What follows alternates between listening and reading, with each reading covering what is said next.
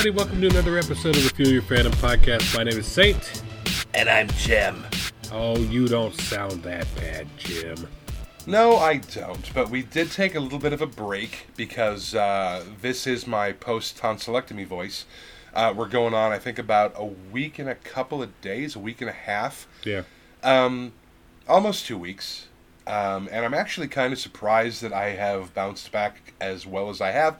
Still got some residual swelling and some healing to do, but for the most part, I'm kind of uh, delightfully surprised at how crappy I don't sound. Surprise, surprise, surprise. And I need to start rehabbing my singing voice because the band has rehearsals and shows coming up pretty soon.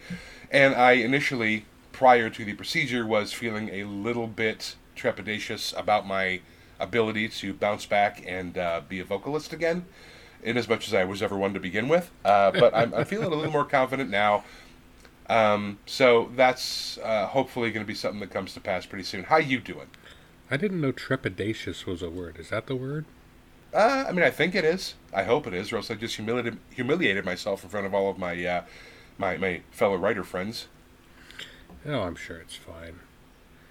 Um, I'm great uh, for the most part. I mean, again, we don't want to turn this into two old guys bitching about their health.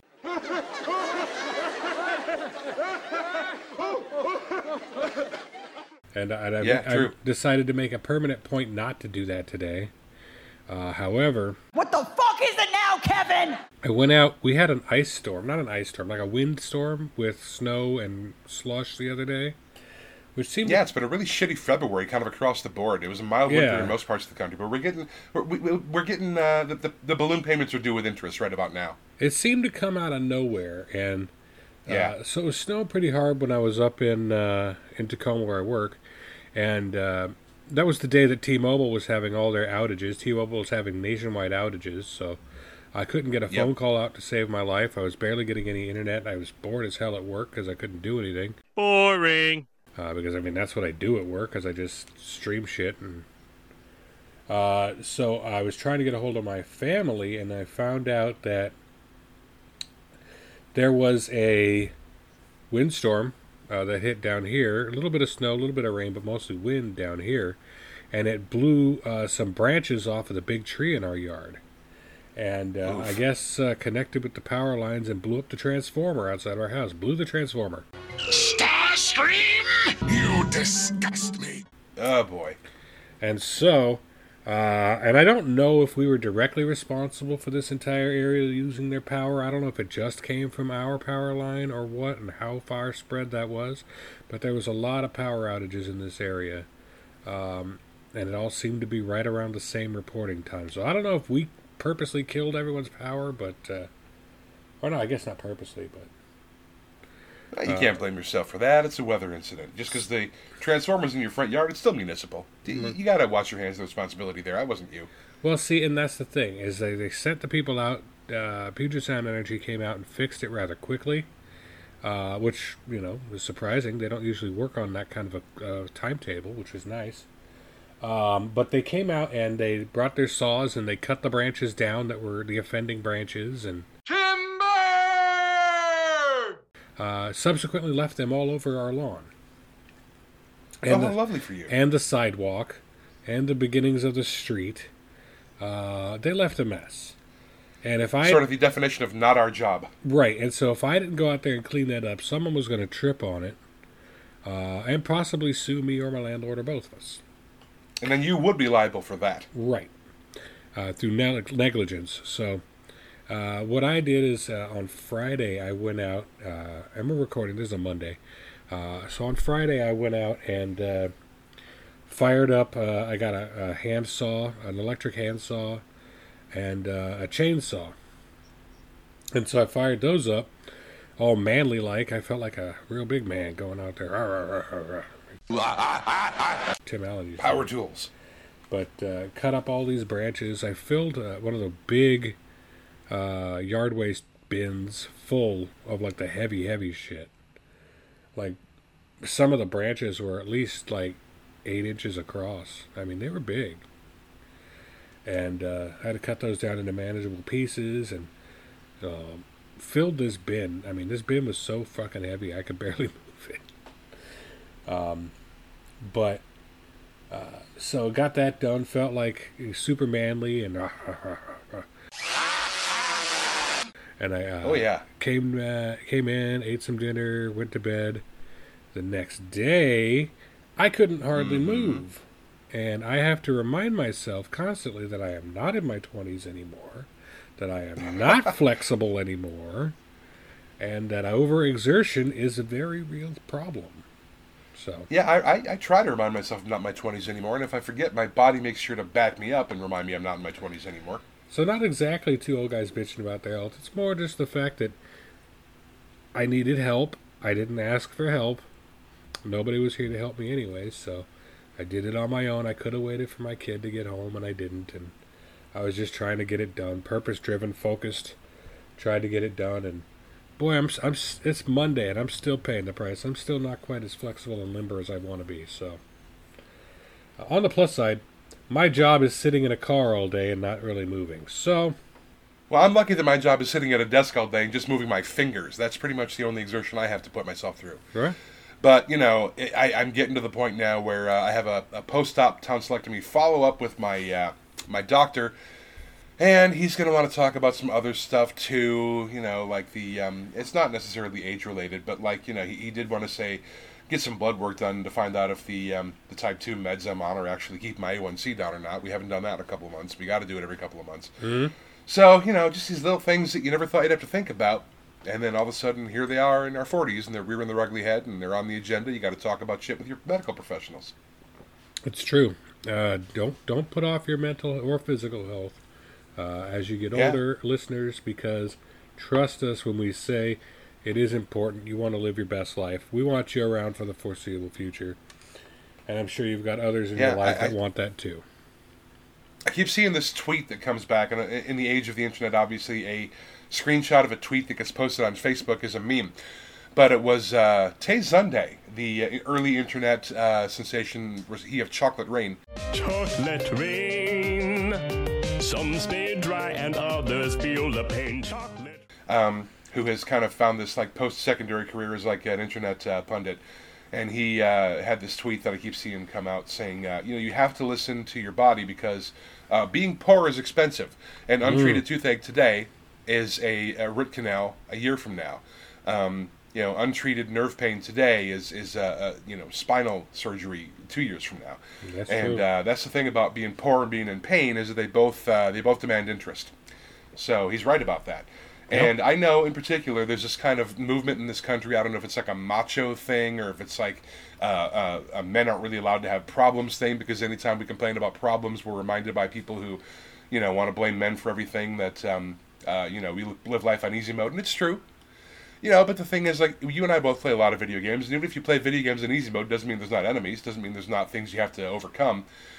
Uh, so, uh, you know, go to the doctor. If something is bothering you, I know healthcare in this country is a goddamn dumpster fire, and not everybody has awesome health insurance. Um, I mean, I do have awesome health insurance, and I still got to pay a, uh, a massive amount of money for this tonsillectomy because uh, it was the, the first thing I did in the year early on that cleared my deductible. So, and I have copays and everything else. So I'll be paying for that for a while. But, you know, if something is bugging you, go get it looked at. Because the end result might be way more expensive. It's like anything else, you know. If your car, car makes a noise today, and you think, "Nope, not going to pay attention to that," the check engine light comes on, you turn the radio up. Um, shit will fail on you, and it will be worse. Things do get degenerative, and they don't usually get better over time. Some things do. I mean, obviously, healing is a thing, but if there are like infections or broken bones or chronic conditions, those are things that don't heal up on their own. So you have to kind of go get them looked at. Don't ignore your health, people, or it won't ignore you. Here's a dumb thing I thought about. Speaking of, of just things you notice when you get older. When did you start? And I know it can't just possibly be me. It might be me, but uh, do you have when you go into your kitchen, you go to get something to eat? Do you have a favorite fork, a favorite spoon, a favorite knife? Absolutely, Okay. I do. Yes. Now, because a lot of people I know are like me, I have the remnants of like three different sets. Yeah. In addition to that, I did uh, some YouTube cooking videos for a while, and so I would go to like Cost Plus or wherever else and and buy like one-off sets for photo shoots and stuff to make it look better.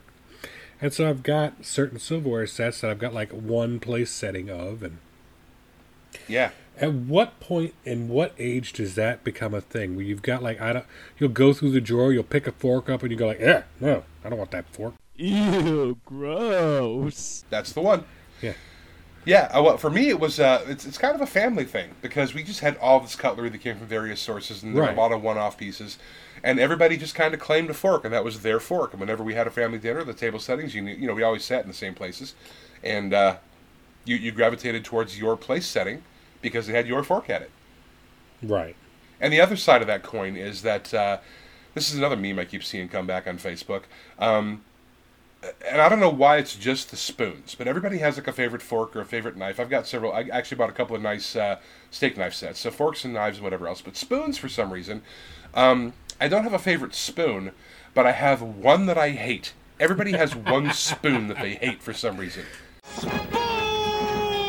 Yes. That's the other side. That's like the, the, the corollary to that favorite fork rule is, is you have a favorite fork and a spoon you absolutely loathe. And I don't know why that's true, too, but it is. I got a couple of forks I don't like, and I think it's just because I bought some really cheap stuff. Like when I was going to uh, doing my job out in like BFE and going like places for two weeks at a time, I'd go to like the Dollar Yeah. Tree or the Walmart and get like a, a set of silverware, one of the little five dollar sets or whatever, and so I didn't have to eat with plastic utensils the whole time. Yeah. And uh, so I got some of those in there, and those are really cheap and thin feeling and weird. But I definitely do have a favorite spoon. It, it, it's it's it's got a nice, it's thin, tapered handle, and and for some reason it's not as deep as some of the other spoons, and not as thick around as the others. I don't know. It's it's a weird phenomenon. It is a weird phenomenon. But Yeah, uh, spoon depth is a weirdly sort of unique individual thing. Like I wonder if I that's as- like is that like an ADD thing? Is that like a uh, some kind of like autism spectrum thing? I don't know. I don't know. Uh, For me, I think it's like a it's you know your lips conform to certain shapes when you eat things, and also this is an audio only medium. But anybody who knows us uh, knows that we're men who have facial hair. No. and you have to consider mustache length when you uh, when you go ahead and eat because you know I've seen certain dudes who have like that Jeff Skunk Baxter like mustache that hang hangs like down past their bottom lip. I'm like, how in the fuck do you eat soup, bro? You it's got to be messy because. I keep mine pretty well trimmed. I mean, the beard I kind of keep shaped to a certain level, but the, the mustache I gotta get in with the trimmer and cut it back every other couple of days because otherwise it starts to hang down over the top of my lip, and I start dragging it through, you know, Everything. You know, cookie duster gets all over my food. So I have to uh, choose a spoon that is deep enough to hold what I'm trying to pick up out of the bowl with it, but not so deep that I can't actually comfortably compress my top lip into the the, the, the bottom of the thing to get the rest of the uh, the, the soup or, or cereal or whatever it is out. Yeah, I've just come to realize that with facial hair, it's like I'm gonna make a mess. Soup's soup's a catastrophe. Ice cream's a catastrophe. Yeah. Yogurt's a mess unless it's like the drinkable yogurt, and even that gets all up in the stash. I mean, These are the sacrifices we make. it's curtains, kids. Um, uh, speaking of food, I've, I've I've been watching a lot of like TikTok, and, and there's there's one guy on TikTok that I like to Same girl. Uh, his name is Corey B, and he's one of the most obnoxious ever ever. And his whole one of his whole things, his whole shtick is like food hacks. Like he likes to try food hacks. Like he doesn't believe it exists, and it's like, oh, you could shove cinnamon rolls into a waffle maker and and do this and you know this that and the other thing. But it's like I, I've come to realize that most food hacks are really terrible. They're terrible. Yes. They're lazy. They're terrible. There's this woman, and I don't know her name offhand, and I, I know I'm going to get dragged for this because I watch her videos all the time. But uh, she starts off every one of her videos critiquing. She's critiquing food hacks, uh, and every one of her videos starts off with "Everyone's so creative," Everybody's so creative. and then they, she show they show them doing the most horrific food crimes known to man. Like one of them was making a pasta dish by tossing dried noodles into a uh, a roasting pan that they didn't even take the paper insert out of. And, I've seen her. yeah, she's amazing. And she And the reason I see a lot of hers is because I also follow a guy named Chef Reactions. I love does a lot chef of the same reactions. I love that. One of my guy. favorite accounts on TikTok. So I think the algorithm knows what we want. big titty goth girls and, and food porn. I mean, Hey, you know what? I'm just a man after all. I eat and I like ladies. Indeed. But it's kind of funny. I love Chef Reacts too. That guy, and I've seen him react to a lot of the same videos that uh, this other woman's Yeah, reacting and I'll watch to. them both because they, they seem to pick out the most egregious food crimes. You're absolutely right. Like I've seen that one on both her channel and his channel where they just put the dry ass macaroni into the uh, the, Into the pan, yeah. aluminum roasting pan with the sticker still on the bottom of it, and then they just dump a bunch of bullshit into it, stick it in the oven, and call it cooking. Right, and it's like I've just come to realize that a lot of these food hacks are just asinine. I mean, and it doesn't Yeah. take a lot. I've been trying to teach my kids how to cook for years because uh, I used to do a, an online cooking class or YouTube show called Cooking Ain't Complicated. And the whole idea behind Cooking Ain't Complicated was to demystify the cooking experience because you got people that are like, oh, I burn water or I couldn't cook a, a bowl of ramen or macaroni and cheese is about as, as into it as I get. And it's like, okay, but with a couple of extra steps, you can go from making shells and cheese or Kraft Dinner. You can make what my my baby sister Katie calls affectionately bougie mac. Uh, They had a we had a restaurant up here uh, called Mac and More, and the entire reason for Mac and More's being was different flavors of macaroni and cheese, uh, whether it's like jerk chicken or barbecue pork or you know on and on and on. They had like different variations every week of macaroni and cheese. I loved that place. They got shut down uh, right before COVID hit, I think. ah, bummer. And so what they did is is they re- when they realized they weren't going to be coming back as an entity, I followed them on Facebook. I like I always like to see the specials, you know. Uh, and when they realized they weren't going to come back as an entity, they released what there was their basic bechamel sauce, cheese sauce. And this is a, a, a cheese macaroni and cheese that you can do pretty much anything to. Like with a couple of slight modifications, you can make it into anything you want jerk chicken or, you know, bacon, mushroom, and onion or whatever you want to add to it. And so they got what my sister calls bougie mac. And uh, it's not that much more complicated than doing shells and cheese or something like that. And so that was the idea behind it. It was to kind of just demystify it. Make people who are like, I can boil water. Okay, well, if you can boil water, guess what else you can do? Kind of thing. So I've been trying to teach my kids how to cook for years. And it's worked. My son loves to cook now. He's he's learning new stuff. I said, "Hey, there is nothing better to impress a paramour than to know what you're doing in the kitchen." Quickest way That to- has been my experience. man or woman, the quickest way to their heart is right through that tummy tum tum. So That is true. I'm trying. I had to, kind of a similar experience with what you're doing with your kids too. I, I, I you were mom- teaching my kids how to I eat. think. Oh no. Yeah, I've been sneaking into your house under cover of night and dropping recipes. No, you you are way more qualified to do that on both levels in terms of the food and the parenting. But my uh, my mom, I think in part because my dad grew up in a sort of post-war austerity because uh, he Right. uh, um, had five sisters. He was one of six kids. And this was during the time when uh, you know only one person was working, and my grandfather worked in a foundry. So we're not talking about having a whole lot of money lying around. And my grandmother used to make a lot of stretch recipes because it was you know the war when she you know was cooking a lot of things.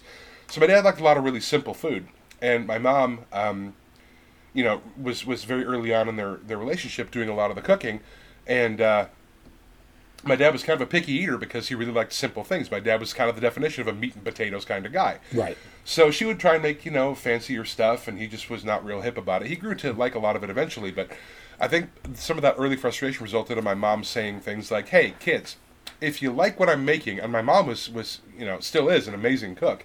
Um, yeah, you don't earn yourself a physique like this by picking a crappy food. But um, she always said, if you like what you're eating, whether it's like the chicken Kiev, whether it's the broccoli souffle, she used to make really, really, really good food for us growing up, and you know, on holidays and on anniversaries and birthdays and things, you know, we like we're all kind of honor and reconnaissance now, but the woman still just gets in the kitchen and just can whip shit up at the on a dime out of nowhere. Um, but she said, if you like what you're eating, get your butt in the kitchen, and learn how to make it, because it's not fair of you to expect whoever you wind up with as a life partner to just know what your tastes are. So Right. if you like it, learn it. And so that's how I learned some of my favorite recipes. That's how I learned how to make broccoli souffle that I love. That's how I learned how to make the pot roast that I love. And uh, yeah, and that's also partially the reason why I never, and I'm, I'm, I'm going to probably get a lot of shit for this too, never really got into mac and cheese. Like a lot of my uh, contemporaries, a lot of my classmates and people my school and my age, um, because very famously, if you watch any TikTok, Gen X is the uh, the latchkey generation. Uh, I got lucky because my parents worked different shifts. Uh, I always had a parent at home, um, so it wasn't like the you know classic Gen X as a kid example of let yourself in the house, make yourself a snack, do your homework, and then watch cartoons until your folks get home kind of thing. Um, so I had both my parents around, um, and just my mom was you know uh, would come home pretty early before we got home from school, and she would just you know learn she would make food, and I would learn how to make the food. So we never had like convenience foods. A lot of the kids I grew up with had mac and cheese and TV dinners and pot pies and things you could just kind of throw in the oven and, and you know or the microwave or whatever. But I was very lucky. I mean, maybe not necessarily because I'm still trying to shed all this weight as I get older, but I um, was pretty of lucky to have like yeah. a world class chef at home. You know, one of these great home cooks, and so we always had really really good food. And so I never developed a taste for for things like mac and cheese because I literally never ate mac and cheese growing up. And part of that is if you look at the uh, like the, the way that, that food breaks down in a lot of places. Mac and cheese, at least the classic boxed Kraft Dinner style mac and cheese, was not a huge thing here in Wisconsin because of the cheese quality we have in every other aspect of our culinary lives. I mean, the, the powdered boxed cheese, or even like the, the foil packet liquid cheese that kind of lives its life in, in whiz form, uh, was just never really a thing. Like, the only time I have ever seen Velveeta on the shelves here at any uh, in any grocery store here in Wisconsin is right up to the Super Bowl when everybody always brings out that like you know hey here's a quick food hack you put some Rotel you know chopped vegetables and uh, Velveeta in a bowl and you nuke it for two minutes and you have yourself a nice queso dip. Um, that is the only time you will ever see Velveeta on the shelves here. It's just not a thing. Although my humble hometown grocery store in a town of 10,000 people has three different places where you can get cheese in the store. There's like the gourmet cheese section where you can get the really good cheese. There's your sort of regular everyday cheese aisle where you can get like the sliced mozzarella for sandwiches and like the, the curds and the grated stuff for pizza and tacos. And then there's a, a, a smaller artisanal local cheese section that's just a kiosk really like an end cap. We don't fuck around with our dairy here in the state because we are the dairy state. Right. So the powdered Dayglow orange cheese powder you mix with milk to reconstitute it, the freeze dried kind of pseudo cheese, just it's not a thing that people have a huge affinity for here. I understand a lot of kids grew up with that box mac and cheese because it's super easy and super cheap and it's a comfort food for a lot of people. But I don't have that. If I make a macaroni and cheese, I do it a lot more like uh, like um, Macklemore does. Bougie Um, Mac. and by the way, I love that thrift shop song. I really do. Um, Put a pin in that. But yeah, I make it like that. I actually make a bechamel and I put it in a casserole dish and I got some breadcrumbs and some actual. My rule with cheese, and this is kind of an across the board thing, my cheese has to have started life as a solid. It's got to come off a block or at least shredded or curds. It's got to be like it can't it can't live life as a powder or a liquid. That just seems unnatural to a boy who grew up uh, who can't drive anywhere without passing at least a dozen cow farms.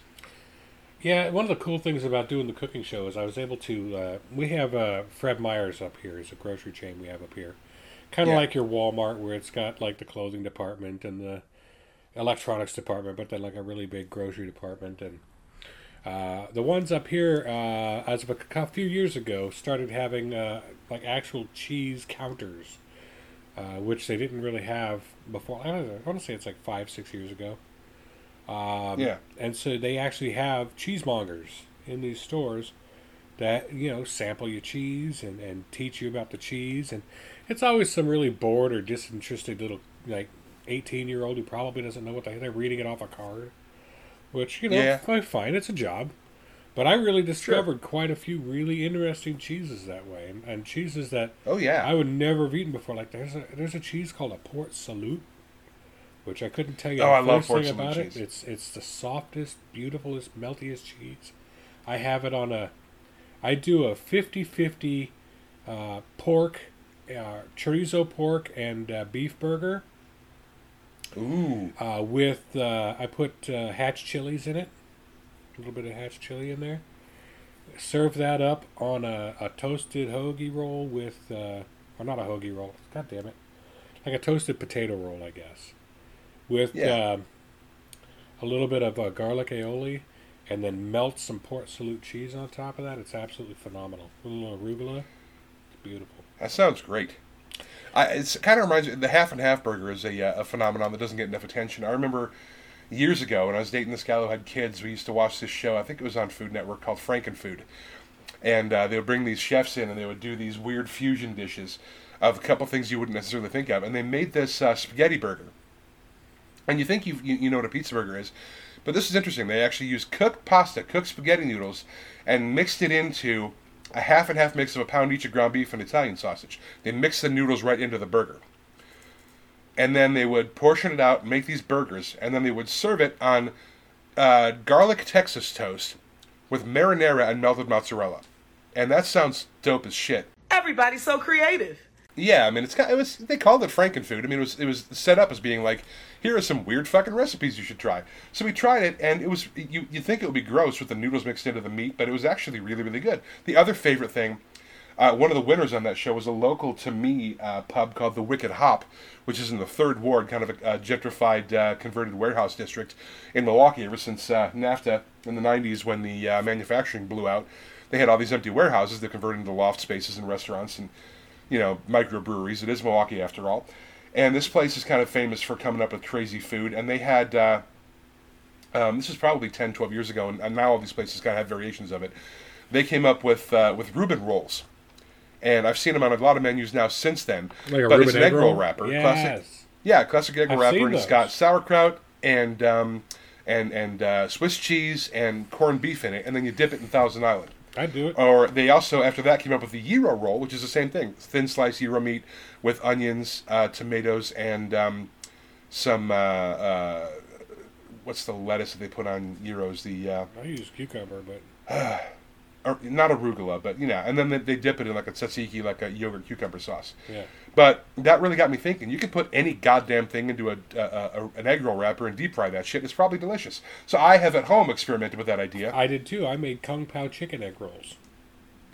I have made Italian beef egg rolls, and the Italian Ooh. beef is, is a uh, a Chicago invention Yeah. um, that has kind of spread nationwide into some pockets. It's real thin sliced Italian beef and like a an Italian um, au jus with like some oregano and basil and stuff, and then you put it on a big big crusty baguette roll with like some mozzarella cheese, little red sauce, and pepperoncini.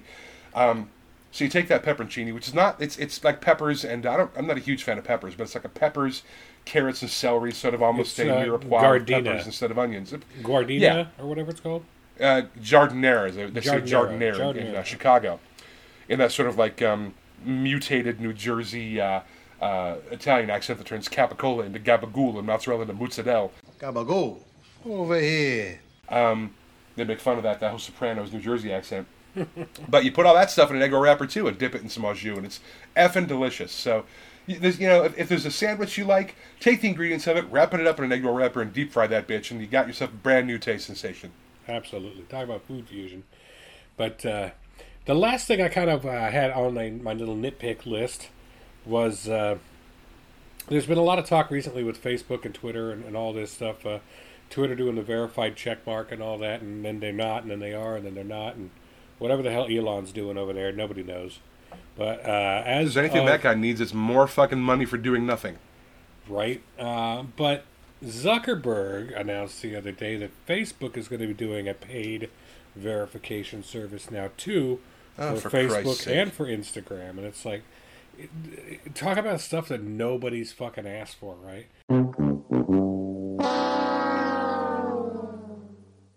But that that made me start thinking about all the little nitpicks and gripes that I have with Facebook. It's like I wouldn't pay for this service. I use it, and I pay for it in my Yeah. advertising eyeballs. But the fact of the matter You is, are the is product. that is not something that I would pay for. I don't need to scroll and get angry and have to pay for the privilege of it.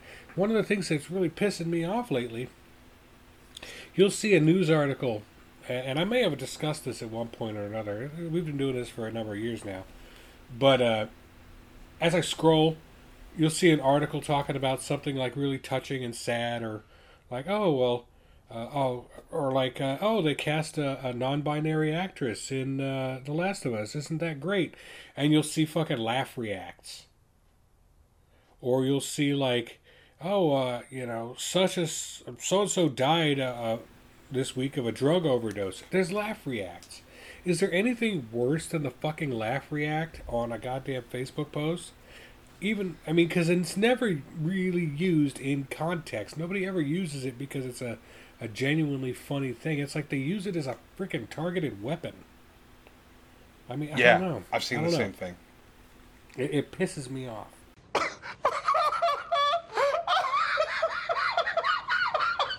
You know what really grinds my gears? But You know, I really don't want to turn into one of those get off my lawn old guys, but the, you know, too late. Yeah, I yeah, probably. I mean, there's certain things I'm never going to get upset about because obviously, in this, if you've spent any time on TikTok, and I'm not talking to you with this, but anybody who's listening, because I know you and I spend an inordinate amount of time on TikTok. I know More than I shouldn't. It's the only thing I do on the toilet anymore.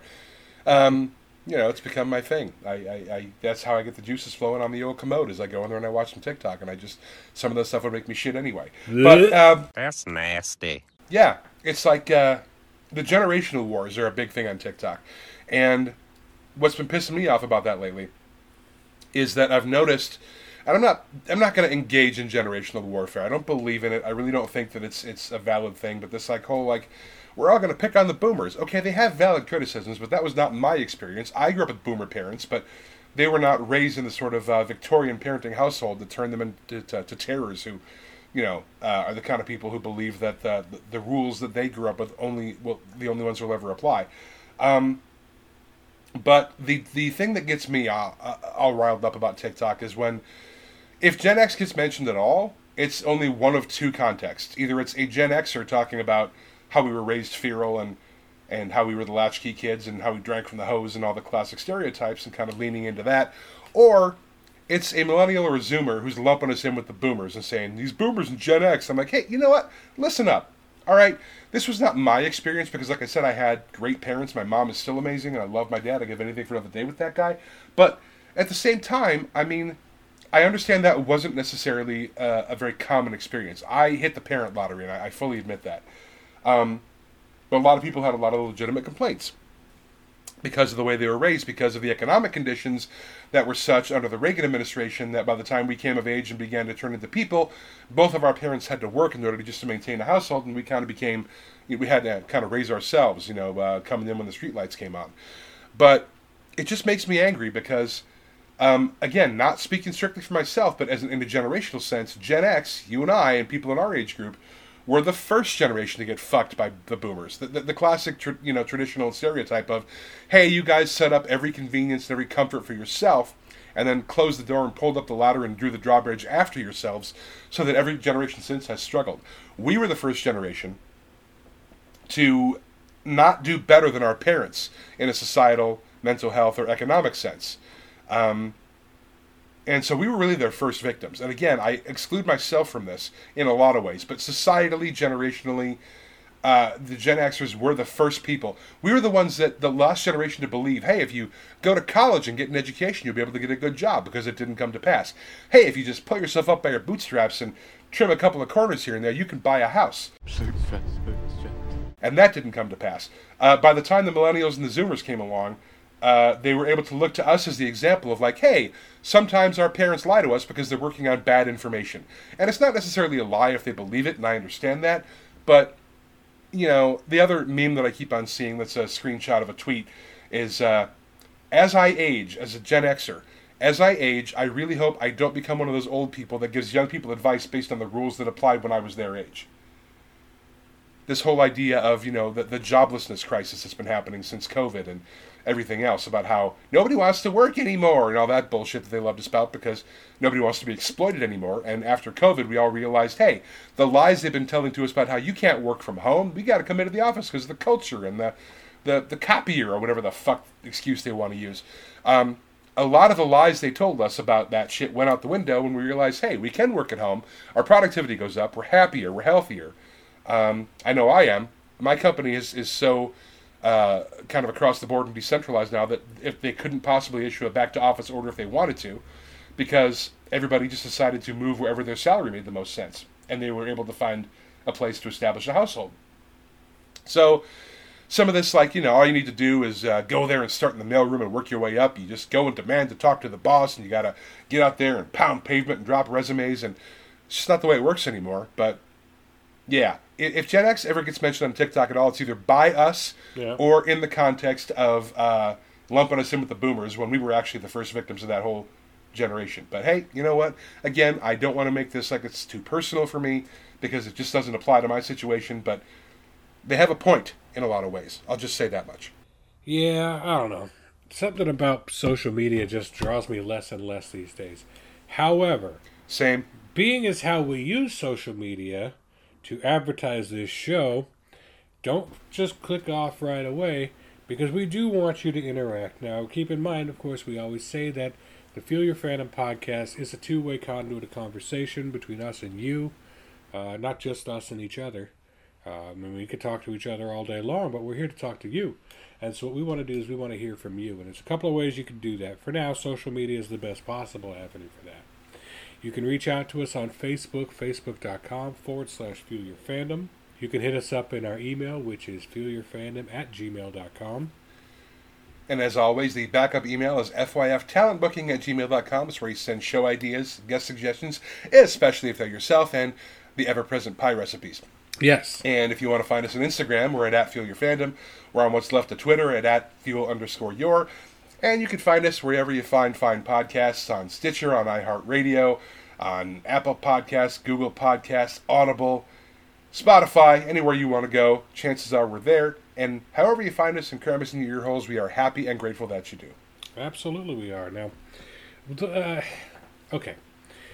Before I got to preface this conversation because this topic is really strange. It's something that came to me just randomly as I was surfing around on YouTube, as you do. Jim As and I, one does. Jim and I are both musicians, and we know a lot of you out there are really keen on music. Music's a really big part of everyday life. We've talked a lot about it. We talk a lot about it. We're going to continue to talk a lot about it. Uh, we've talked specifically about cover music, in, de- in, in fact, and, and that's kind of uh, the aspect that I want to take things today is because uh, there was a particular cover floating around on YouTube that caught my attention, uh, and not necessarily in a good way. It was uh, a cover song of Outkast's uh, "I'm Sorry, Miss Jackson." My baby is drama, mama, don't like me. She be doing things like having the boys come from her neighborhood to the studio trying to fight me. She need to get a piece of American pie and take her bite out. That's my house. I disconnect the cable and turn the lights out. And let her know her grandchild is a baby and not a paycheck. Private school, daycare, shit, medical bills, I pay that. I love your mom and everything. See, I ain't the only one who lay down. She wanna rip you up, start a custody war. My lawyer, stay down. I fell down a rabbit hole thinking about all this stuff because I thought for a long time that that terrible cover of uh, "I'm Sorry, Miss Jackson" was done by Kidz Bop, but it was done by that Maddie B. Raps kid, and it's terrible and it's awful and it sounds like this. Never meant to make your doctor cry. I apologize a trillion times. My baby's trauma, mama don't like me. She doing things like having the boys come to the studio trying to fight me. She need to get a piece of the American pie out. This my house. I disconnect the cable and turn the lights out. And let her know her daughter is a lady and not a paycheck. Bracelets, movies, hibachi girl, I pay that. I love your mom and everything. See, I know one to trip now. She wanna rip me up, start a war between us. My brother, stay down. And now we had to listen to it, so now you get to listen to part of it. So now it's stuck in your ears, like it's stuck in our ears. But I really came across this phenomena of inappropriate song transfers from Kidz Bop that were just of songs that should not be sung or, or done by kids. And whether it's the content or, or whether it's like the sexual nature of these songs or uh, the depression and heartbreak behind these songs, it's stuff that, you know, your typical tween wouldn't have any kind of access to that kind of emotional level. Uh, not not typical. I can't say for 100%, but it, it struck me as weird that this is a, a, a market. And so, and then of course you have the actual because it was Kidz Bop and uh, that I got into this conversation about. We wanted to talk about. Um, here is their version of Outkast's. Hey ya. You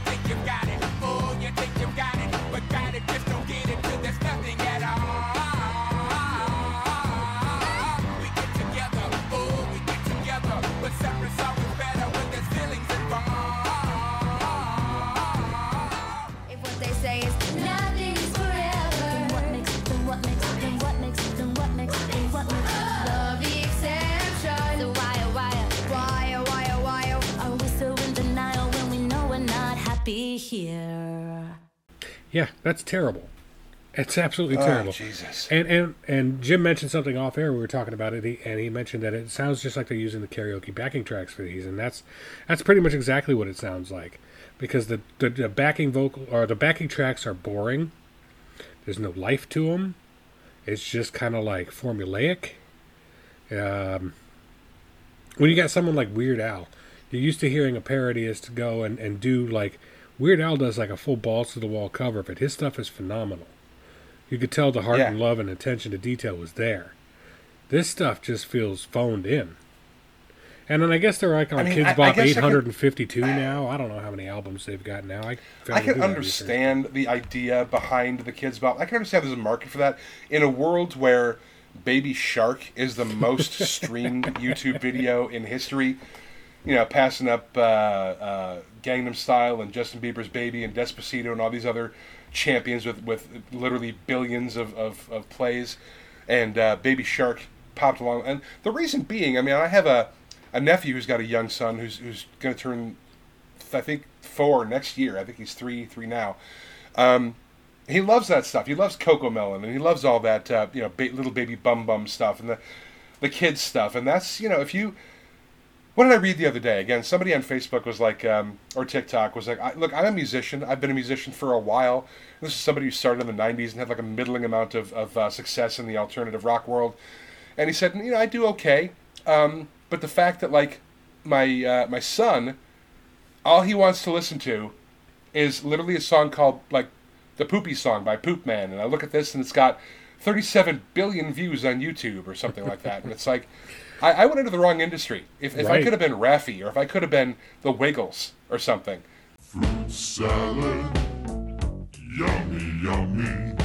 you know, just if the money is in streams now, if the recording industry has been broken down to ineffectual uh, money management and and live shows are drying up because of COVID or whatever it is, um, the money's in streaming, but you gotta have billions of streams to make any kind of money, uh, Right. because they pay you pennies, fractions of pennies in some st- some cases. So this is kind of where the money is, I guess. I guess, and, and it's I didn't realize Kidz Bop was as big a thing as I, as it is. Uh, I didn't realize they had like they've got like almost half half a hundred or 50, 60 albums now. I don't know. I don't know. They've got a lot. I was There's kind down, of a, a, a somewhat sinister undercurrent of what somebody think of the children to all of that. Like it's it's vaguely religious, which kind of like wrinkles my nose up a little bit because organized religion, I'm just not a fan of it for Right. reasons we don't need to go into. We'll be here all day. Right. But this idea of like won't somebody think of the children, and we have to sanitize things that are popular. Now, again, like going back to that Gen X being feral thing, like we grew up with with no censorship on our music. If something was salacious or questionable, um, you couldn't obviously swear on the radio, but there were adult themes, things like you know, like you talked about, like that you need to have a certain amount of emotional intelligence to handle. But you know, they're the conservatives are back to banning books now if they talk about things like, hey, guess what? People of color exist. Hey, guess what? LGBTQ plus people exist. Hey, guess what? People who don't look, think, love, and act like you exist, and we got to shield the kids from that. Right. Because otherwise they could start identifying as cats and shitting in a litter box at school. First of all, fuck you. uh, second, no. And third, like, we didn't have that. The other thing that I keep seeing come back online a lot is like, this banning books idea. When we were kids, we went right from Encyclopedia Brown to Flowers in the Attic because they were just happy we were reading. And then we went back to like the the young adult stuff, which didn't have a category then, but was still very much in existence. So we kind of got a much more well-rounded uh, emotional education just through the permeation of pop culture. But this idea now that we got to protect the kids from icky feelings or naughty words is, I think, the entire raison d'etre for why this fucking thing even exists to begin with. And it's a little sinister. It is, but I mean, I get it a little bit. Um, on the one hand, as I, I get wanting to to uh, form a connection with music, I, I've I've always been uh, the kind of guy that wants to form a connection to music, wants my children to Yeah. form a connection to music, but I don't want my children to form a connection to, like like you said, a safety sanitized version of music. I don't want them to get a misunderstanding or a misrepresentation of what these songs are actually about. Yeah. Like for instance, now the next song I want to talk about. Again, I went down this whole horrible rabbit hole with Kidz Bop, just because I found it amusing at first, and and the real sinister undertones of it didn't start coming out until I was already. That's like one of those Wikipedia searches. You go down and you all of a sudden have thirteen thousand tabs open and you don't know where the music's coming from. Yeah, it's one of those. But um, there's a whole lot of these songs, and I went down an encyclopedic list of these songs from start to finish on a on a Kidz Bop wiki, and it alphabetized them by uh, artist. So I was able to pull from artists, and so I pulled a lot of the artists that I understood or that I knew. But there's tons of artists. There's a Cardi B and, and Kesha and and all of these modern pop artists that Yeah. really kids of that age don't have any kind of business listening to. And I mean, I say that as a parent who doesn't censor what my kids listen to. I just want to be able to explain context. But that's the key. Context is key here. Because, and then we got a phenomenon that I've noticed is they take a lot of the sexual content out of these songs and try, try to spin it to like dancing. Like going to a school dance or whatever it is. So a lot of the sexual content gets maneuvered into uh, dance floor antics. Um, but like uh, the next one I wanted to talk about was uh, local boy to where I live, Macklemore. Made it big a number of years ago with a song called Thrift Shop, which if you don't know it, sounds like this. Rolling in hella deep, headed to the mezzanine. Dressed in all pink, set my gator shoes. Those are green, draped in a leopard mink. Girl standing next to me. Probably should have washed this. Smells like R. Kelly sheets. Piss. But shit, it was 99 cents. I get copping it, washing it. About to go and get some compliments. So Macklemore's Thrift Shop is huge around here. They did a Kidz Bop version of that song. Now, the, the interesting part for me was right from the jump. The, the words, this is fucking awesome. They cut that. The first line that Macklemore sings in the song is, walk into the club like, what up, I got a big cock. Which is slang term for being, you know, confident, you know, hey, you know, I know what I got, you know. You got big dick energy. Right, exactly. The epitome of big dick energy. And you can't portray that in a kid's song. So this is what we get from Kidz Bop. Rolling in super deep, heading to the mezzanine. Dressed in all pink, set my gator shoes, those are green. Draped in a leopard mink. Girl standing next to me. Probably should've washed this. Smells like my baseball cleats. Ew. But hey, it was 99 cents. Yeah. Yeah. Smells like my baseball cleats. What's up? I got a hit song. And the thing is, like, I guess it. The fact that this exists at all is egregious, but if you're going to alter the lyrics, Do it in a um, way that makes fucking you sense. should at least make sure that you preserve. uh, Yeah, it makes sense, but like the the songwriter and writer at all in me is saying no. You need to pre- at least preserve the rhyme scheme, because if you're going to change "What's up? I got a big cock" "What's up? I got a hit song," That's then you have to also change the following line to, to, to still rhyme, or you need to find something that rhymes with big cock that is not big cock if you're trying to sanitize it for kids, so that the next line not only makes sense but still preserves the rhyme scheme. You can't just. Can you imagine Oh being God, in the are writer's room for thinking? this? Can you imagine being in the writer's room for this? I would probably open my wrists, and I'm not trying to make light of self harm, but for God's sake, I just I can't even imagine being tasked with trying to come up with this. Something so inane. It's like, all right, he's talking about his big cock, but we can't say that with a 12 year old. So, give me some ideas. Um, What's up? I got a blue sock. too close, too close. What's Can't up? I really like rock.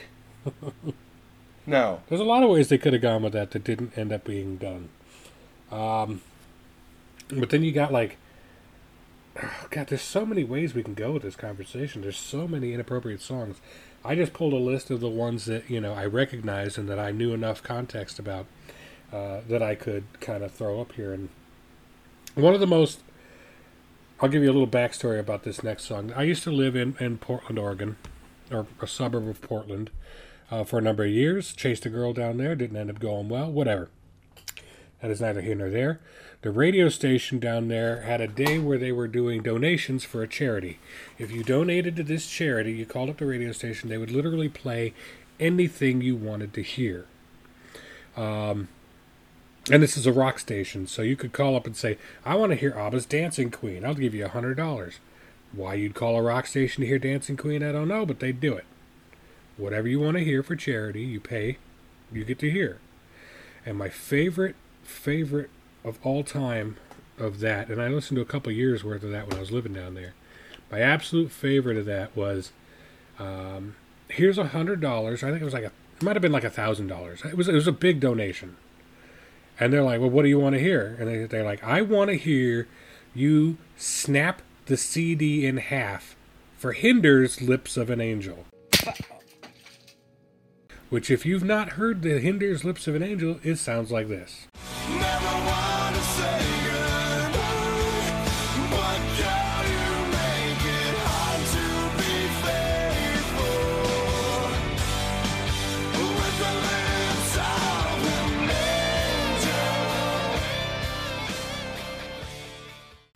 I hate that song.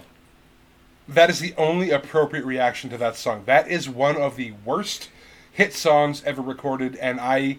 There have been so many, but Hinder's that not a song bad is not band. musically shitty. It's not. They're not, They're a, not a bad, bad band. They play, but like the song is just a fucking steaming coiled turd, not just lyrically and musically, but conceptually. It's just, I mean, the best thing I can say about it is these guys clearly know how to play, but they're using their powers for evil. I agree.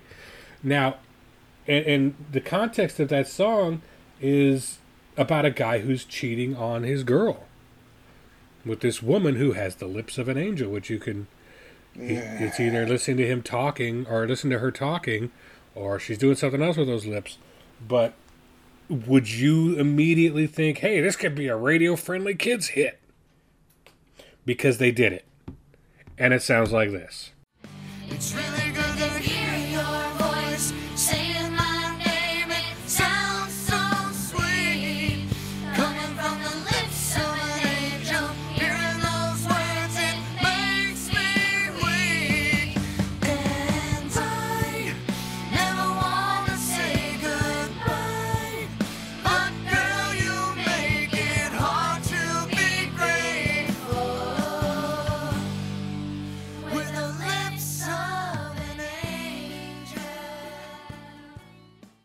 That's enough of that.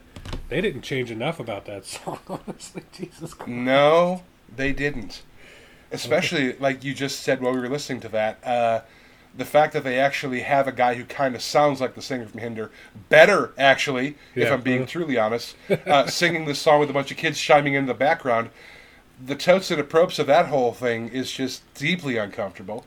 They're singing about cheating. guy's talking about his girl's he's in talking the about next cheating on his girl, and he's backed up by this like cherubic choir of children. The, the, the levels of of Cringy, bullshit inherent to that idea. Yeah.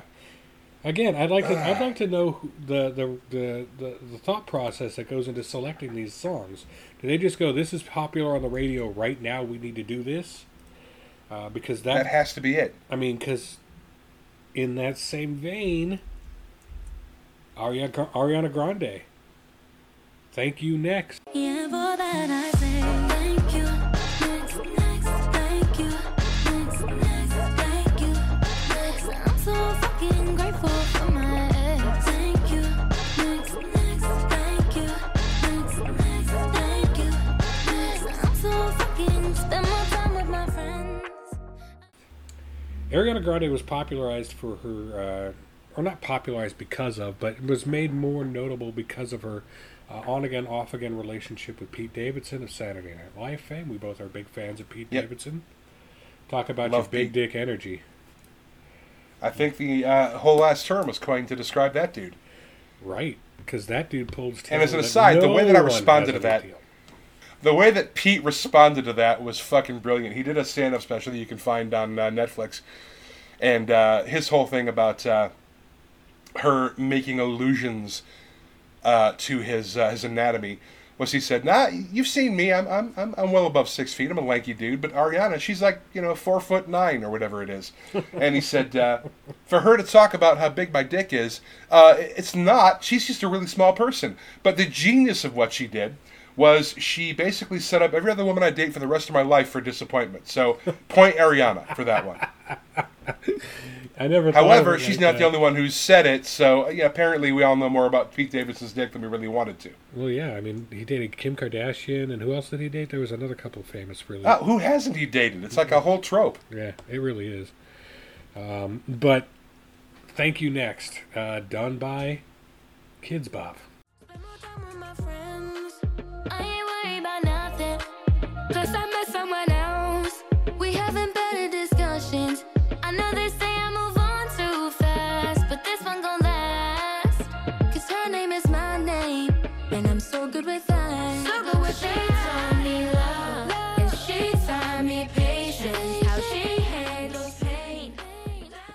Now, I, I just watched the actual official video for this, and I didn't realize they actually made videos until today years old. But there's there's there's a weird undercurrent to this where it's like, hey, you know what? If the kids that are dancing around in their sort of like coordinated outfits and doing the singing, if they're doing their own dancing and singing, these kids have talent. I mean, there's no doubt that these are very young entertainers. These are kids who can sing, they can dance, um, they're energetic on screen. They're just their faces are lit up. But there's a real weird sort of like dance moms, toddlers, and tiaras shit that's going on Right. with this too. Like, right, like I don't, I don't know, man. It's just something about this is so unsettling. It reminds me of there's this show that my little sister Lindsay watched on uh, Nickelodeon a long time ago called Kids Incorporated.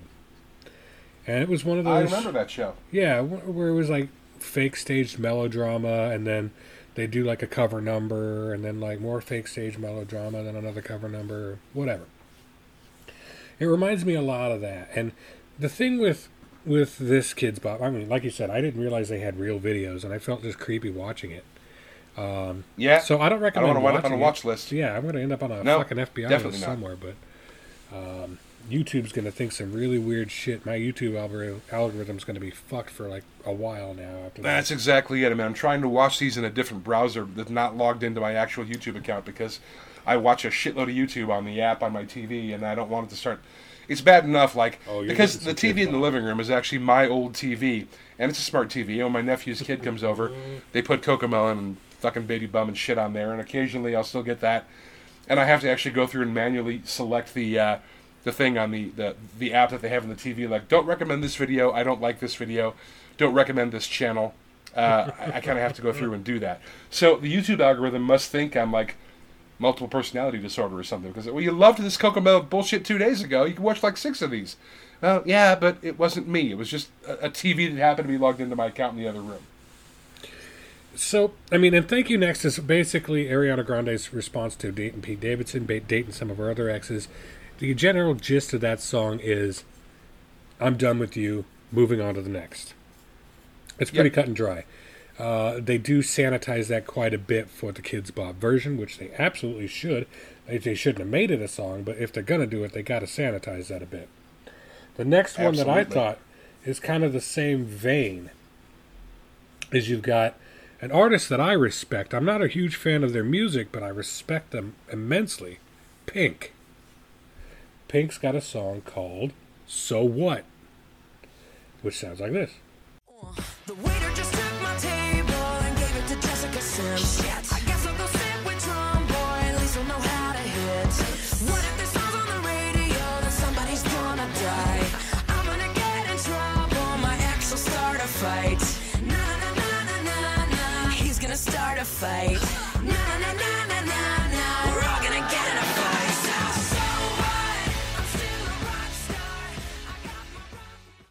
Like we've all heard that song. That song made the rounds quite Yeah, a while back. it's another breakup anthem. Right. Uh, Kidz Bop, and again, they've got an actual music video for this one. Here, I'll send it to you here.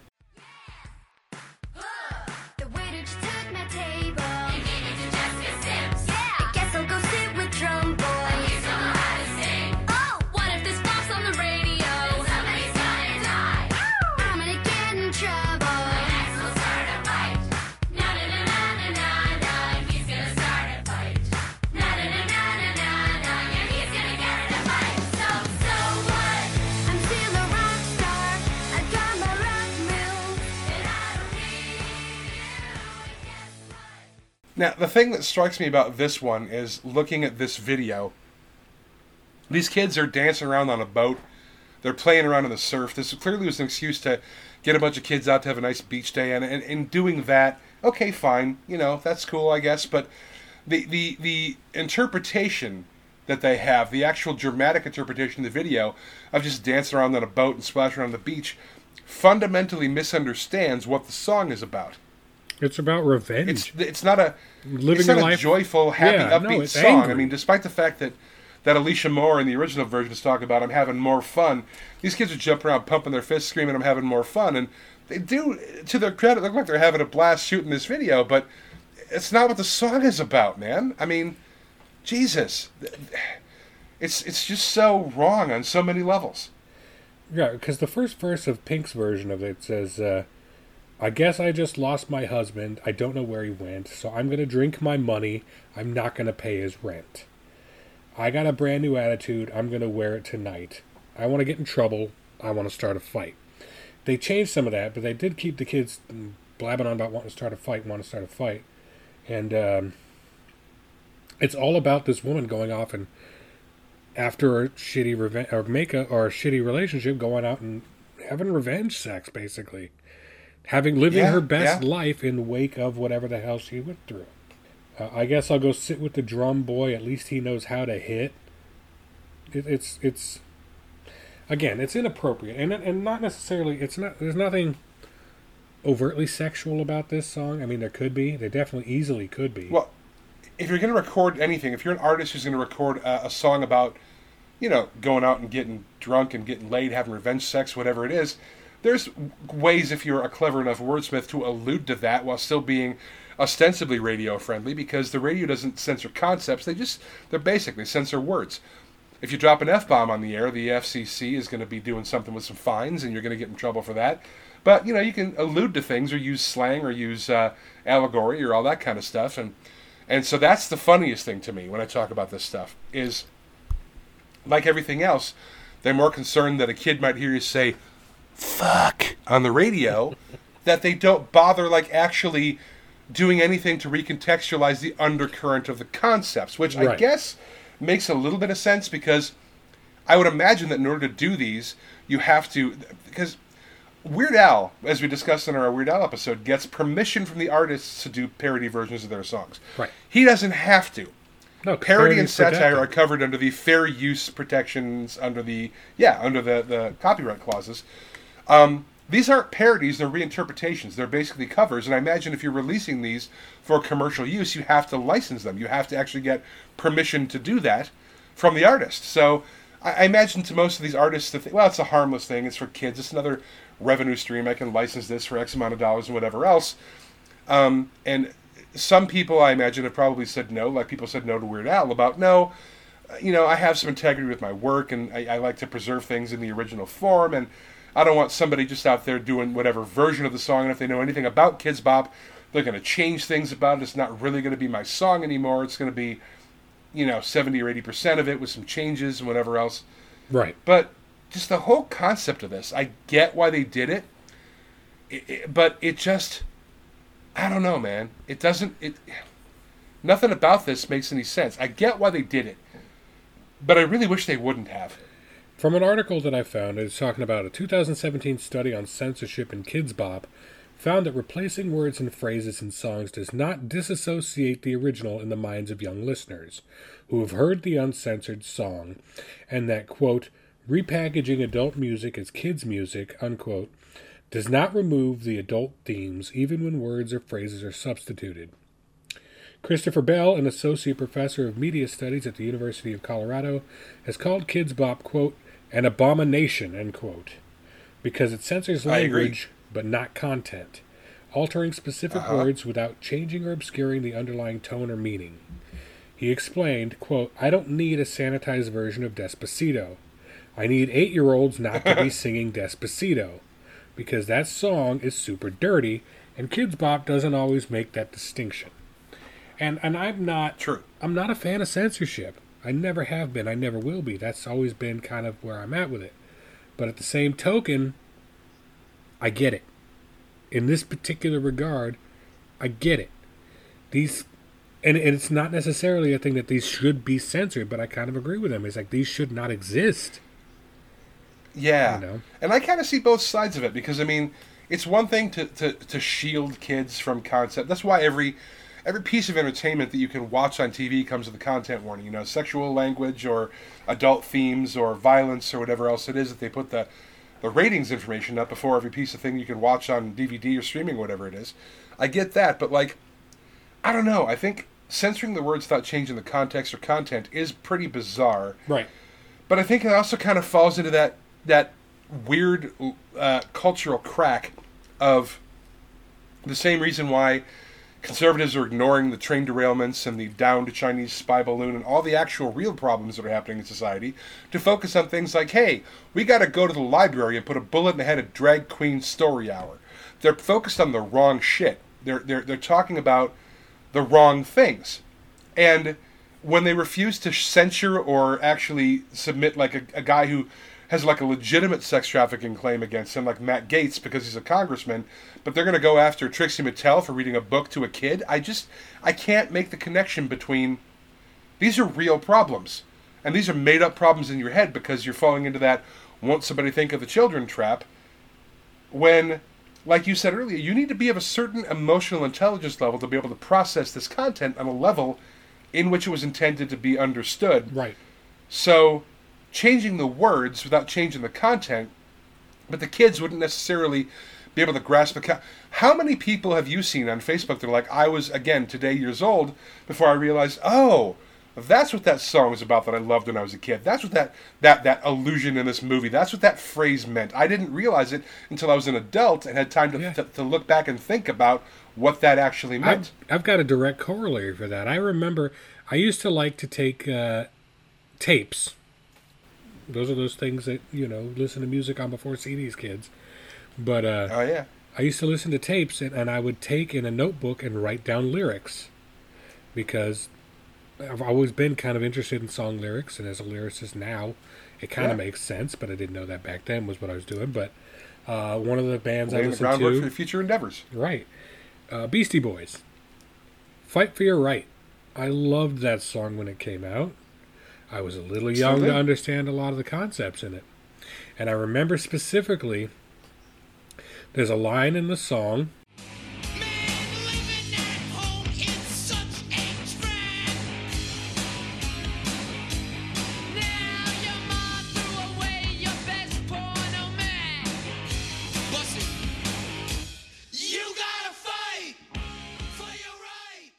That line, I had no idea what that was. I had no context for what a porno mag was. And so I remember distinctly writing that out as my mom threw away my best torn up rag. Because that's what I heard. Well, to be fair, the Beastie Boys hear. weren't exactly kings of enunciation. No, but you see, I didn't have any context for the word porno. I was young enough that I didn't know what porno was. So, so porno mag didn't make sense to my little brain. Torn up rag was the closest I could get as association. So uh, I get what they're saying with a lot of this. Is there's context that these kids just do not have access to. Which that they in and of should not have if you- access to. if they had sung about a torn up rag, that would have also meant something else. Mm. But I mean, again, your brain contextualizes these things in the way that it understands them.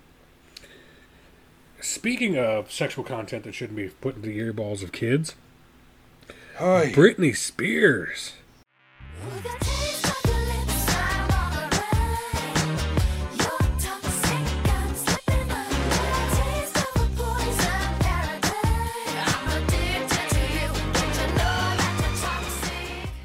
Britney's been in the news a lot lately, uh, for good or for bad. Um, Kidz Bop did a pair of Britney songs that uh, probably shouldn't have been bopified. First and foremost, we've got Toxic. And it's it's about relationship that's just no good. It's toxic. It's it's the lyrics to Toxic are just they're they're about a woman getting into a relationship she knows is no good for. With a taste of your lips, I'm Yeah. on a ride. You're toxic. I'm slipping under. With a taste of a poison paradise, I'm addicted to you. Don't you know that you're toxic? And it's just about this woman becoming overwhelmed and, and just taken under by this relationship that she should not be in. And um, intoxicate me now with your lovin'. I think I'm ready now. I think I'm ready now. Yeah. Um, so, of course, Kidz Bop did a version.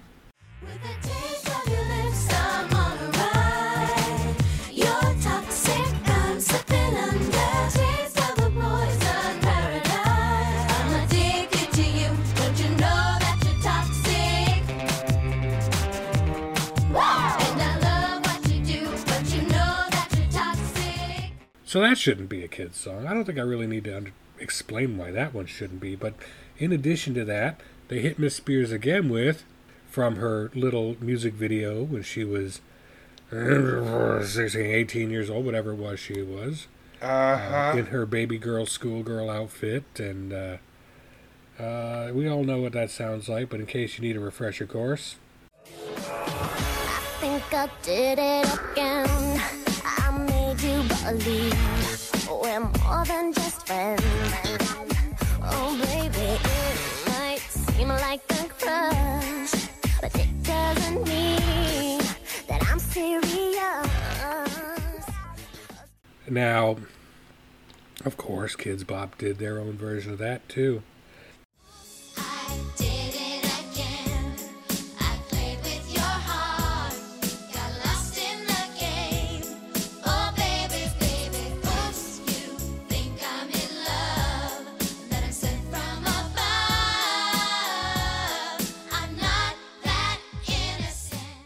Why is it that the person singing uh, sounds older than Britney did? And she does. And I don't know if I want kids listening to a song and singing a song and emulating a song that the entire course is I'm not that innocent. Jesus Christ, people. Jesus Christ. Again, I'm not a prude by any stretch of the imagination. Uh, but some shit, I don't know, just The thing that's floating through my head right now that I think is not really germane to the discussion, but people don't think about this. There's a whole shadow industry of musicians and singers whose job it is to do shit like this, to recreate these songs, to make the sanitized versions of these songs for kids, to record the live band without vocals versions of songs for karaoke. This music has to come from somewhere, and whether it's one guy who's doing stuff on a, a MIDI deck or whether it's an actual live band that comes in and turns in an eight hour shift in a studio playing just backing tracks of popular songs, it's just I mean, it's got to be the, the, the sort of musical equivalent of what I do. I mean, as a kid, I thought I'd be a playwright or a screenwriter or a novelist, and now I write advertising because there's money in it. Um, so th- this weird intersection of art and commerce, where you probably went to New York or L.A. to try and be a musician, and maybe the luck didn't come your way, and the, the, the work that you could find was, hey, maybe I'm not a professional musician that goes on tour and backs up an artist or joined a band that had a hit and gets to go out and play clubs or anything like that. But I do work pretty steadily. Um, I go into the studio and I record these backing tracks for Kidz Bop and for Sound Choice Karaoke and all this. I mean, that's that's you do what you can to make money and uh, as much in a capitalist dystopia to monetize your skill sets so that you can feed and clothe and house yourself. But there you go. You got to feel dirty after a while. Now, there's a couple that uh, we're not going to actually dig know into too deeply. Uh, I'm just going to play you the Kidz Bop versions just because they're sheerly ridiculous, and uh, we'll see. We'll, I'm just going to play them. I'm just going to play them. No context given since they didn't give us any.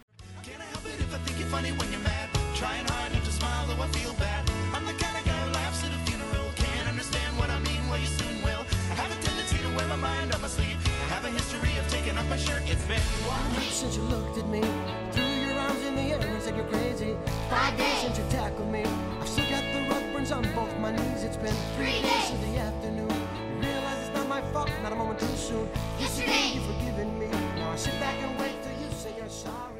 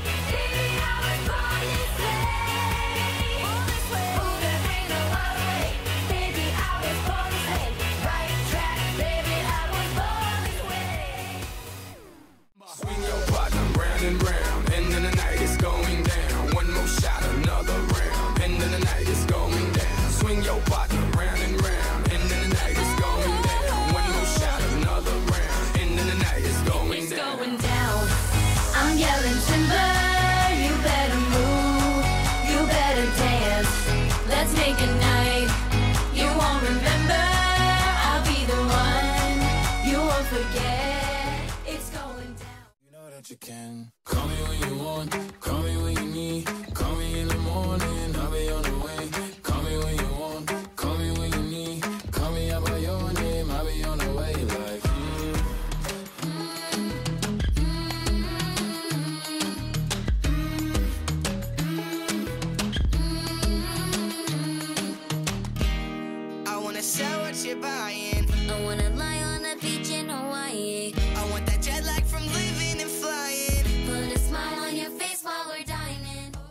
So here we go. now, those are just some. I don't want to say fun snippets. Those are some interesting snippets. Again, all stuff that are just contextual nightmares for uh, kids' songs, and and again, I have to state for the record that these are just songs that I have a passing familiarity with. There were so many on this list that I had no idea what they were. I'm not. I'm not a huge Cardi B fan. I'm not a huge Kesha fan. I'm not a huge uh, Rihanna fan. Uh, Beyonce, Destiny's Child, all these bands that I'm not really. I mean, I know of, but I don't know. So I have I have no context personally for their music, so I couldn't say yay or nay. So these are just the ones that I have uh, kind of ready experience with. But another interesting one uh, popped up: bowling for soup. I followed Jaret Reddick on uh, on TikTok. He's he's great. He's fantastic, and people do covers of uh, 1985 on TikTok all the time. There was a fantastic one who did a, a, a 2005, which was an updated version of it, and changed the lyrics to to be more a decade farther in the future. And it was really good. And they they did a stitch with Jaret, and he was like, "Yeah, that's great." And uh, Now, here's something I didn't know until recently. I, I follow a lot of creators on TikTok, and one of them is like, cover songs you didn't know were cover songs. The Bowling for Soup 1985 was a cover. It was originally done by a band called SR71, which also was a successful like pop punk band Hmm. um, in the mid 90s and, and late 90s. And, and uh, they actually wrote and recorded that song um, a year before Bowling for Soup got a hold of it. But the Bowling for Soup version is the one that blew up. Where's a fairy tale? Where's her dream?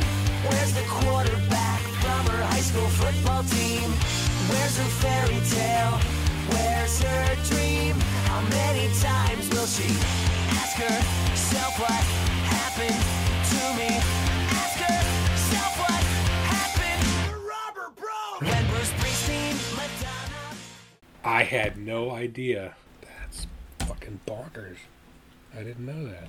Well, I guess I can put down that I was officially today years old when I found out that 1985 was a cover.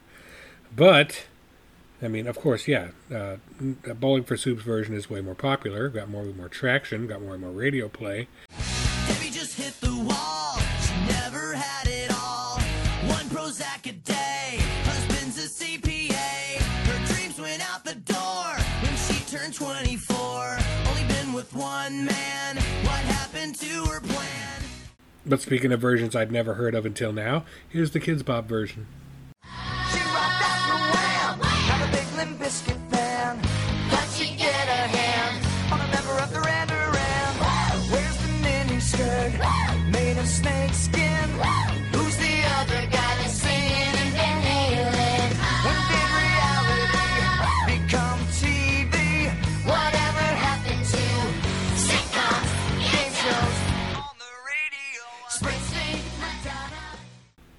I don't think I want kids singing about their mother having to take Prozac and uh, wanting to shake her ass on the hood of Whitesnake's car.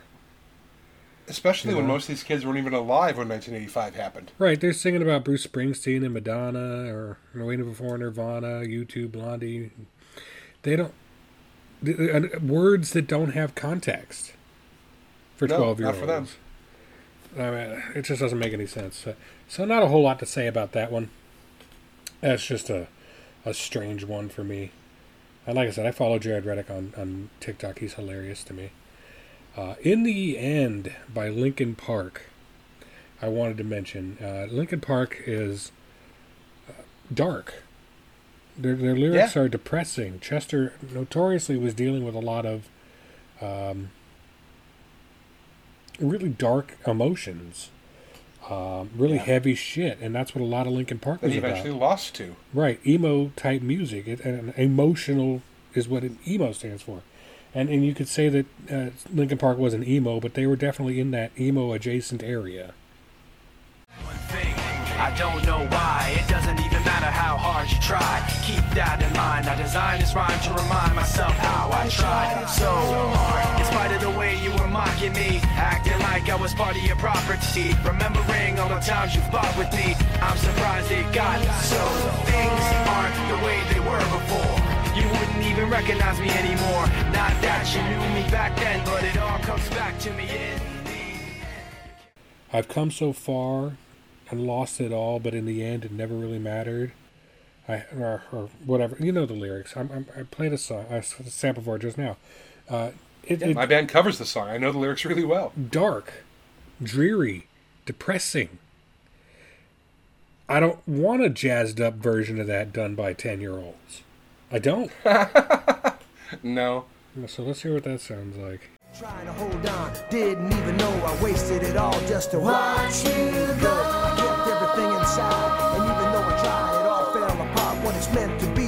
Eventually be a memory of time when. Tried so hard and got so far.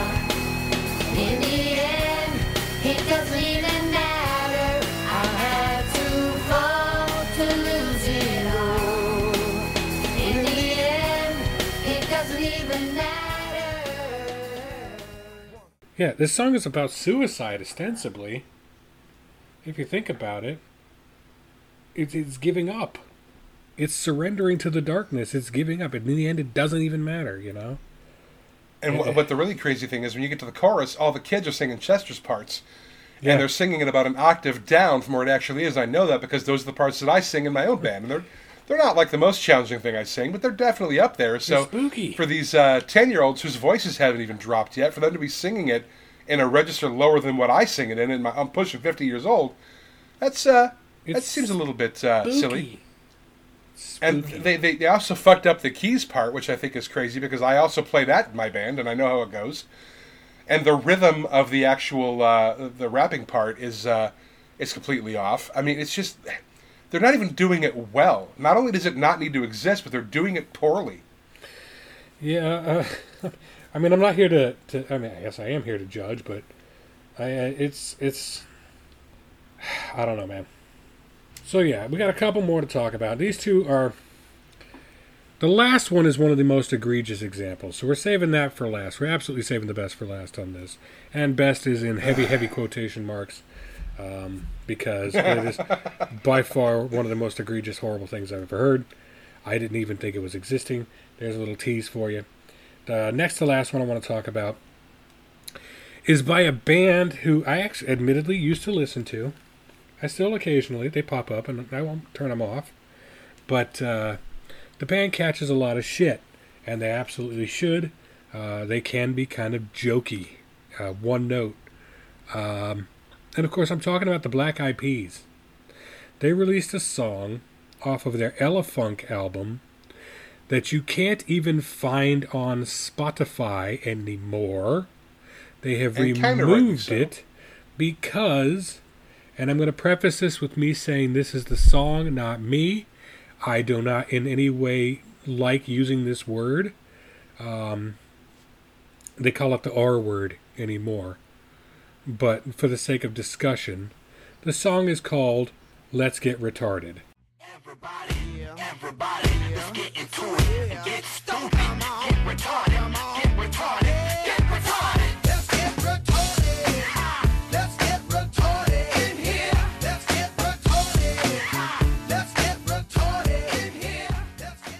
And in this case, they're not talking about mentally handicapped. They're talking about getting bombed in a club. Let's get stupid. Let's get drunk. Let's get faded. Let's get whatever it is and just have a good time. Lose yourself to the music. And I think that was even too much for them at one point because to get that song even close to radio friendly, they had to change the song to Let's Get It Started. Get it started. Get it started. Let's get it started. Let's get it started in here. Let's get it started. Let's get it started in here. which Which is what it should have been to begin with, if you're Right. really being responsible about it. Right. There's no reason. Because at the time when they released that song, we were well past the threshold of when that was uh, obviously offensive. Right. There's no real socially acceptable way that this was like, oh, it's just a product of its time. No. No, it's just offensive and stupid. So they had to edit themselves to get that song. And of course, now, uh, with a little digging, I was able to find a sample of Let's Get Retarded. It's about losing yourself, losing control, getting wild in a club, getting stupid, getting crazy. Uh, which are all things you want 10 year olds to sing about. So here's a version of Kidz Bop doing Obviously. Let's Get It Started. Everybody, get into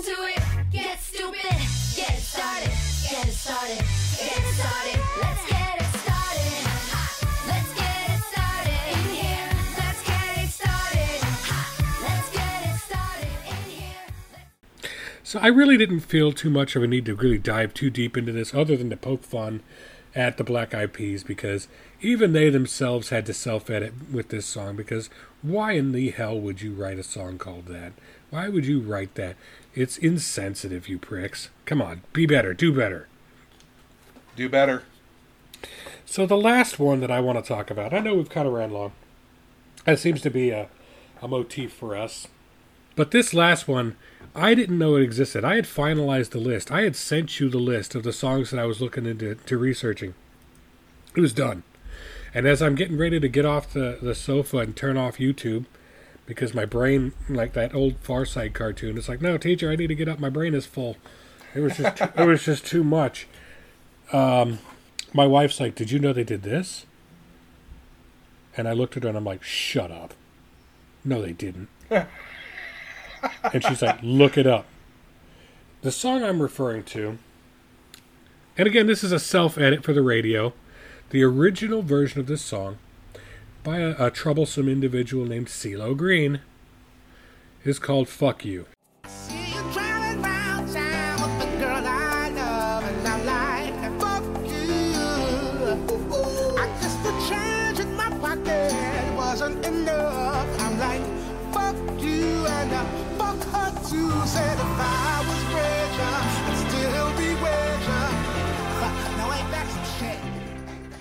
Who himself is problematic these days because he's been credibly accused of sexual assault so many times that there's a reason you haven't heard anything from him in several years. Right.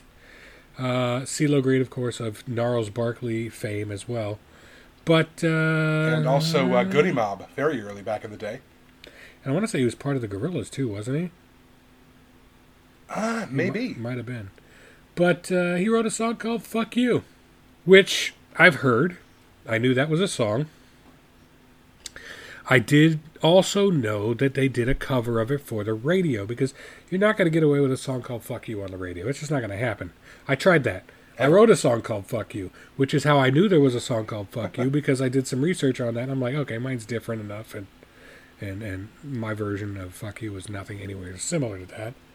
Um, Lily Allen also has a song called "Fuck You," which is way better than CeeLo Green's version, I, I think, because it sort of takes on um, hatred and attacks bigots, uh, and and that's who she's saying "fuck you" to in her song, and that's fantastic. Perfect. I love that tune. Perfect. But yeah, it's it's it's it's certainly not something that um, you know. It's it's a thematic idea in this sort of divided age where where certain people just have really egregious, horrible views, and just to kind of say "fuck you" and and she did it, you did it, CeeLo Green did it. I mean, it's a lot of people kind of need to get a finger waved in their face sometimes. And it's a very angry, very pointed song about this dude who's out of a relationship. He doesn't want anything to do with it. And he's just tell her to fuck off and, and leave him alone and fuck you. And, and, and uh, they changed it for the radio and called it Forget You, which softens it a little bit. It's a little less hateful, but it's still, again, Sure. as we talked about, context is key. It's the same context.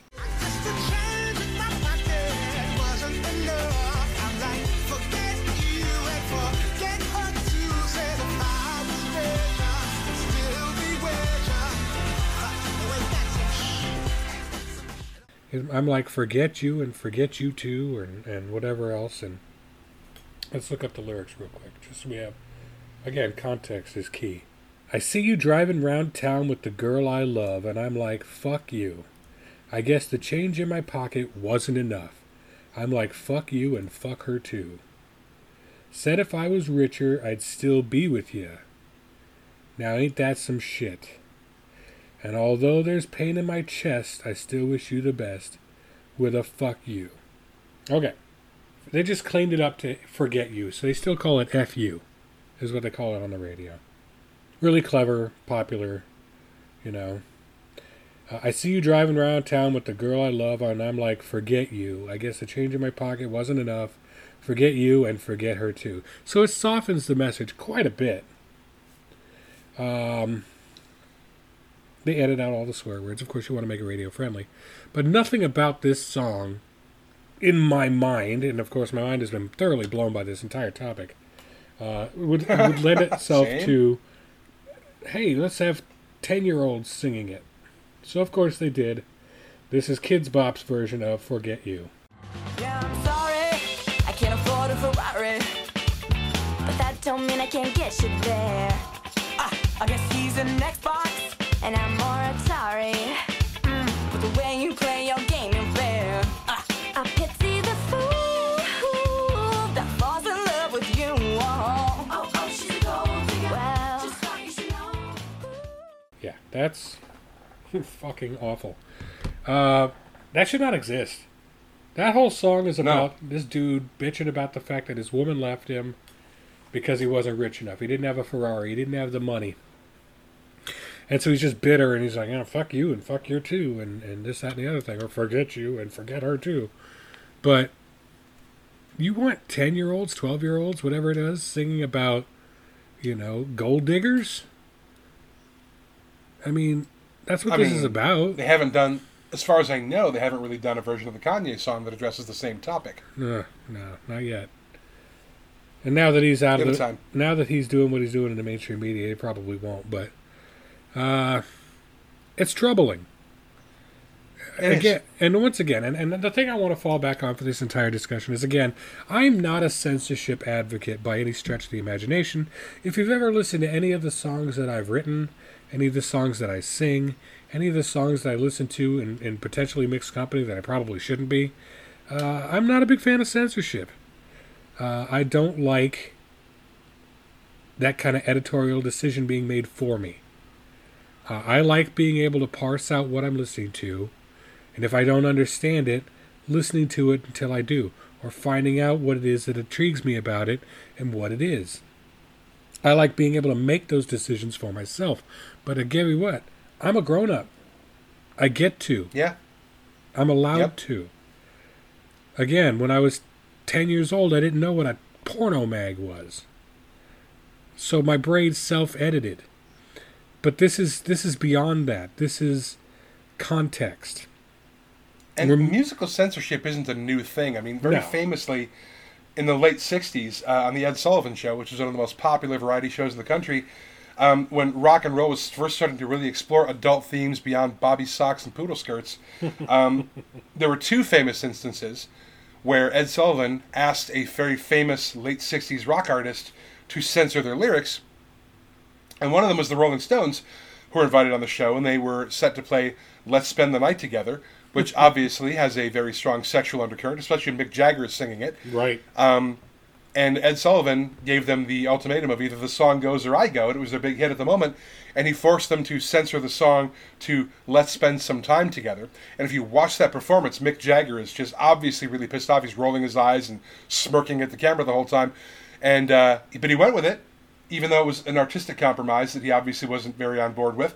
And then a little later on, as dramatized in the uh, the, the biopic for The Doors, uh, starring Jim Morrison, uh, very famously, um, Ed Sullivan also asked them to change the lyrics to uh, "Light My Fire," "Girl We Couldn't Get Much Higher," uh, which you know, I mean, could be ostensibly sort of seen as a um, um, you know, maybe just a uh, an emotional thing, but of course it is the late '60s, and the uh, everybody was using drugs, particularly the musicians, especially the ones that were kind of, kind of in the, the psychedelic rock genre that the Doors very famously occupied.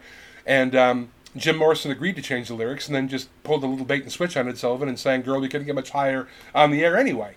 So there's always been this sort of like the tastemakers of pop culture trying to say, "Hey, you can't say that on TV. You can't sing that on the radio. You got to change that."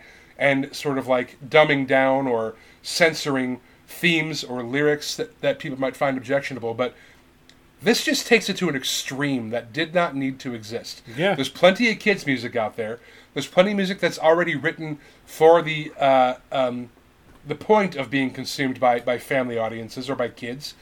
And like you said when you talked about that study earlier, if, if the kids, I've heard the song, the original version of it, enough to be familiar with it, which is the only reason that the Kidz Bop dumbed down version would exist to begin with, to give them a version of a song they already ostensibly like. Um, it doesn't really matter. They, they- they've already kind of cut the knees off from underneath the whole reason they're doing it. They defeated the purpose for why Right, it exists yeah. in the first place. Yeah, and then that's the entire reason we had, like, back in the day, our DJ Jazzy Jeff and the Fresh Prince, things like that. You had a rapper that wasn't rapping about bitches and cars and drugs and guns and everything like that. Parents just don't understand. Parents just don't understand, or Nightmare on My Street, or, or he was truly singing about dancing and, and girls, but at a very young age and not, not the same kind of context. I mean, he did get a bit more mature as he grew older with Miami and things like that. But I mean, Will Smith ostensibly was uh, clean rap, and yeah, he was uh, what is it? No- Notoriously, Eminem said Will Smith don't got to cuss in his raps to sell records, but fuck him and fuck you, or but I do, so fuck him and fuck you too. Um, there is music out there available for kids that is more age appropriate, that is more context appropriate. It's not going to be something that they're going to have immediate access to all the time, like on a radio station. But if you're listening on the radio, you're going to get a sanitized version of it, one degree or another. But still, in Yeah. the, the fact of the matter is, is you need to be there as a parent to kind of explain context to kids, especially if it's like, oh, I love that song, and it's like, well, you shouldn't, because this is what that song is about. um, Yeah. heartbreak or loss or, you know, uh, sex. I mean, I'm not shy about you know telling my kids about you know sex or or intimacy or love or, or adult topics, but I want to couch that in an educational vein. I want to couch that in let's talk about why it exists. Let's talk about what it is, not just throwing them out there to the wolves and having them find it on their own. Lord knows we've got enough Google searches under our belt to realize that's a bad idea. But Right. I think I, I really dislike the fact that I found a subject that almost makes me feel like I'm siding with censors because I'm not. I am not a fan of censorship. I just don't think this should exist in the first place. Uh, but I'm definitely curious as to uh, what you, dear listener, have thought about this. Uh, Did you know? Did you know? Did you know Kidz Bop was a thing? I'm sure you did, but did you know it got this deep? Did you know it got this dirty? Because now you can't unknow. You're like me. Yeah. You can't go back. You were today years old, and now you're forever marked. But uh, we want to know uh, what are your opinions about Kidz Bop? Are you for it? Are you against it? Do you see the benefit? Do you see the drawback? We want to know what you're talking about. We want to know your thought process on this. Ahead you can reach us a couple of different ways. Hit us up on Facebook, facebook.com forward slash fuel your fandom. Uh, drop us an email at fuelyourfandom at gmail.com. Or you can hit us up at the backup Gmail address at fyftalentbooking at gmail.com, on Twitter at, at fuel underscore your, on Instagram at, at fuel your fandom, and of course anywhere you can buy, sell, barter, trade, or draw blood for podcasts, you're going to find us there. Absolutely. And just let us know what you think. This is a topic that, again, I didn't think I was going to do this topic. This was kind of spur of the moment when I remembered that that stupid MattyB Raps version of uh, I'm Sorry Miss Jackson existed because I was listening to some kind of radio article or radio commentator talking about oh how it was written for his girlfriend at the time, Erykah Badu, talking basically to her mother and uh, and their breakup basically and and uh, it, it just boggled me that there'd be a kid singing about that, and of course that went down the entire rabbit hole. But um, yeah, I think I can officially wipe my hands of Kidz Bop now. But I want to know uh, what y'all think, and and I want to thank you guys all for listening to another winding, rambling, weirdly musical-filled episode of the Fuel Your Fandom podcast. And please do remember that everything is fandom, and fandom is everything. Take care.